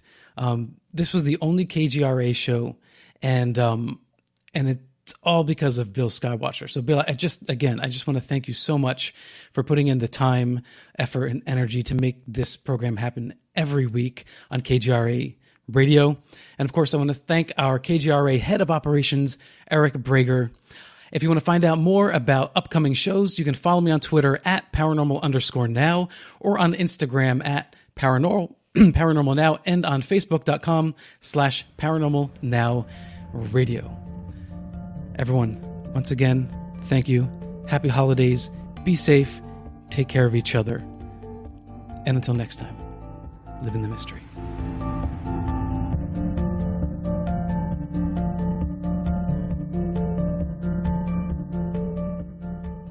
Temple University is ranked among the top 50 public universities in the U.S. Through hands on learning opportunities and world class faculty, Temple students are prepared to soar in their careers. Schedule a campus tour today at admissions.temple.edu/slash visit. With the Lucky Land slots, you can get lucky just about anywhere. This is your captain speaking. Uh, we've got clear runway and the weather's fine, but we're just going to circle up here a while and uh, get lucky. No, no, nothing like that. It's just these cash prizes add up quick. So I suggest you sit back, keep your tray table upright, and start getting lucky. Play for free at LuckyLandSlots.com. Are you feeling lucky? No purchase necessary. Void where prohibited by law. 18 plus terms and conditions apply. See website for details.